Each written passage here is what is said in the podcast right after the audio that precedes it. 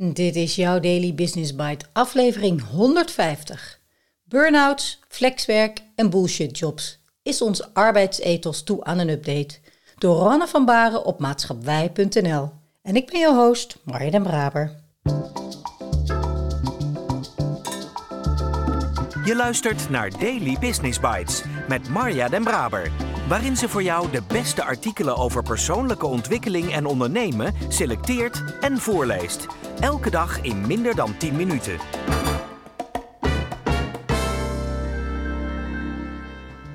Als je niet zou hoeven werken om geld in het laadje te krijgen, wat zou je dan doen? De meeste mensen antwoorden op deze vraag dat ze minder zouden gaan werken, dat ze ander werk zouden gaan doen of zouden stoppen met werken in de traditionele zin. Het huidige arbeidsethos is voor veel van ons niet ideaal. Is het tijd voor verandering? Ik zou dan voornamelijk met mijn tuinen bezig zijn, antwoordt mijn moeder resoluut als ik haar vraag wat ze zou doen als ze niet meer moest werken om geld te verdienen. Ze heeft twee moestuinen, een kleine dicht bij huis en een grotere iets verder weg. Dan zou ik veel meer groente en fruit kunnen produceren voor jullie allemaal, voegde ze er aan toe. Wij allemaal zijn vier uitwonende kinderen uit een samengesteld gezin, mijn oma en misschien nog wat vrienden. Wanneer werk anders bekeken en ingericht zou worden, zou mijn moeder daar baat bij hebben. En wij allemaal ook. En zij is niet de enige die toe is aan een herziening van ons arbeidsethos. De 40-urige werkweek is net zo ingeburgerd in onze samenleving als de fenomenen ontbijten en nieuws lezen. Vijf dagen per week acht uur een beroep uitoefenen, dat doe je gewoon. En op veel plekken is nog meer werken de norm. 30% van de werkende bevolkingsgroep werkt regelmatig over, blijkt uit cijfers van het CBS. Tel daar prestatiedruk, flexibele contracten, gedwongen zelfstandigen en bullshit jobs bij op en het is niet moeilijk te zien waar de groeiende groep mensen met burn-outs vandaan komt. Dat er iets niet helemaal lekker zit in onze huidige arbeidsethos is duidelijk. Volgens socioloog Jamie McCullum, schrijver van het boek Worked Over, How Round the Clock Work is Killing the American Dream, is werk een belangrijke factor geworden voor onze identiteit en de mate waarin wij eigenwaarde ervaren. Wie kan zeggen dat die druk is, heeft het voor elkaar. McCallum wijst naar het kapitalisme als bron voor deze ontwikkeling. Want in een kapitalistische samenleving moet een burger zichzelf eerst bewijzen voor deze iets waard is. Hoe meer legaal betaald werk, hoe meer aanzien, rechten en privileges, luidt de kapitalistische stelregel. Dat dit arbeidsethos diep verweven zit in ons culturele DNA, blijkt uit onderzoek van het CBS. Driekwart van de Nederlandse volwassenen ziet werk als een plicht ten opzichte van de maatschappij. De meesten vinden dat je niet zelf mag beslissen of je wilt werken of niet. Pas wanneer je je plicht hebt vervuld, mag je doen waar je zin in hebt, vindt twee derde van de volwassenen. Alhoewel het ingebakken zit in onze levens, zouden de meeste mensen wel minder willen werken. Onderzoekers aan de Universiteit van Cambridge hebben ontdekt dat niet meer dan acht uur per week werken goed voor ons is. In die acht uurtjes brengt werk een sociale context, structuur en een gevoel van identiteit. Maar ieder uur dat daar bovenop komt, draagt vooral bij aan een groeiende behoefte naar meer vrije tijd. Nog maar 100 jaar geleden leek het erop alsof we minder zouden gaan werken en meer vrije tijd zouden krijgen. Machines zouden het werk overnemen. Tot de jaren 80 roet in het eten gooiden. Sindsdien zijn we alleen maar meer gaan werken.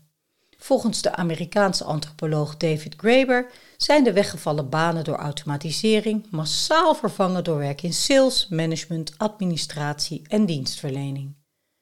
Banen waarvan de werknemers zelf het meeste aangeven dat ze hun baan zinloos vinden en deze op maatschappelijk niveau minder bijdraagt dan banen in het onderwijs en de zorg. De beruchte bullshit jobs dus. Als veel van deze functies geen directe of helemaal geen positieve impact op onze samenleving hebben en werknemers deze als zinloos ervaren, waarom zouden we ze dan niet schrappen en gewoon minder gaan werken? Omdat we bang zijn voor vrije tijd, denkt Rutger Bregman. Er is een aantal vastgeroeste ideeën in onze samenleving rondom het thema vrije tijd. We denken dat als we meer vrije tijd hebben, we luien uit ons neus vretend worden. Dat we ons dan zullen vergrijpen aan de drank en de televisie de hele dag aanstaat. Maar in veel gevallen blijkt juist het tegenovergestelde het geval te zijn. We zitten het meeste achter de buis aan het einde van een drukke werkdag.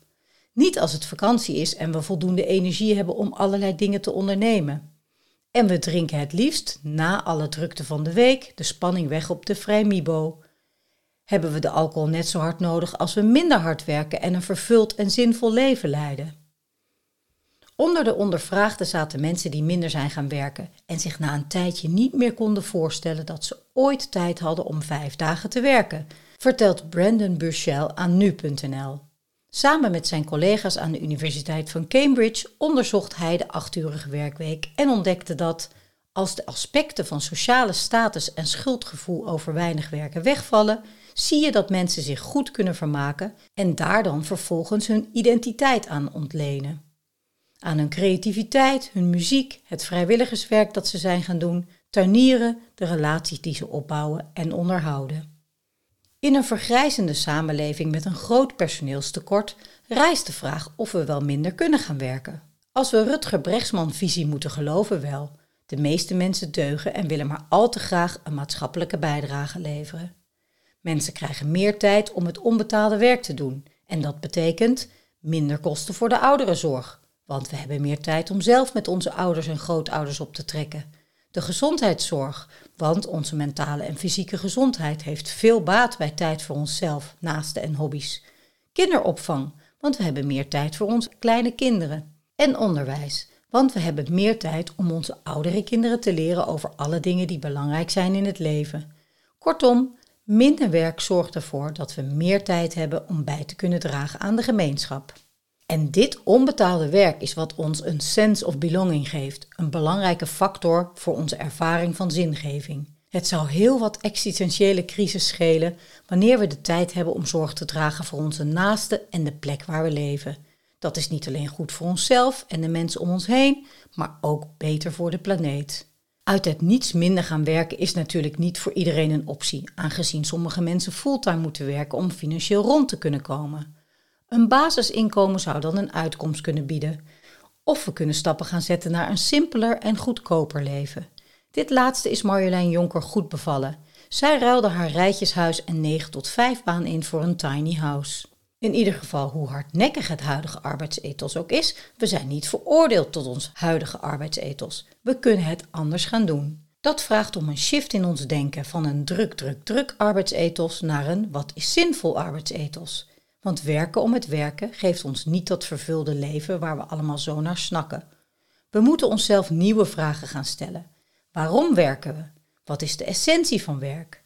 Waar worden we gelukkige mensen van? Wat willen we bijdragen aan de maatschappij? En is dat altijd werk dat betaald wordt of spendeer ik liever meer tijd aan onbetaald werk? Dat kan ons helpen onze grootste wensen en dromen te verwezenlijken. Zoals mijn moeder, die met meer tijd meer kan genieten van haar tuin en de mensen om haar heen kan voeden. Daily Business Bites met Marja Den Braber. Je luisterde naar Burnouts, Flexwerk en Bullshit Jobs. Is ons arbeidsethos toe aan een update door Roanne van Baren. Wat een fijne aflevering om deze reeks van 150 en het jaar 2022 mee af te ronden. Niet dat ik je mee wil geven om direct minder te gaan werken als je daar helemaal geen behoefte aan hebt, maar wel om er de komende weken eens je gedachten over te laten gaan. Tenminste, ik hoop dat je die mogelijkheid neemt. Als ik de tijdlijn op mijn LinkedIn mag geloven, lijkt het erop dat heel veel mensen hun laptop even dichtklappen en ook digitaal uitchecken. Super gezond. Zelf heb ik een fijne vision board cursus van Rachel Levy liggen en de start van een speciaal uitgekozen quest op Mind Valley over de Silva-methode en mediteren. Mijn kinderen mag ik hier in Spanje weer verwelkomen, op één na die nog even lekker een paar weken lesgeeft in de Oostenrijkse Alpen, voordat ze op 1 februari met haar masteropleiding begint. Twee kinderen die hun eerste baan na de studie gaan starten, 40 uur, ja Roanne, het is nog steeds 40 uur. En nog een kuiken dat na haar bachelor biofarmaceutische wetenschappen nadenkt over het onderwerp wat hier boven door Roanne zo mooi is beetgepakt. Hoe wil ik straks dat een werkweek er voor mij uitziet? Waar word ik echt blij van? Zover 2022. Het was mij een genoegen om deze dagelijkse podcast te maken. Ik spreek jou graag volgend jaar weer.